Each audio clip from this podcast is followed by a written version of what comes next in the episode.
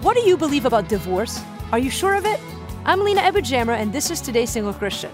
I know a guy who knows a guy who's getting a divorce. The guy getting the divorce used to be a leader in the church. He seemed to believe what the Bible said until he decided to leave his wife. When loving brothers confronted him, he responded that he changed what he believed God teaches about divorce.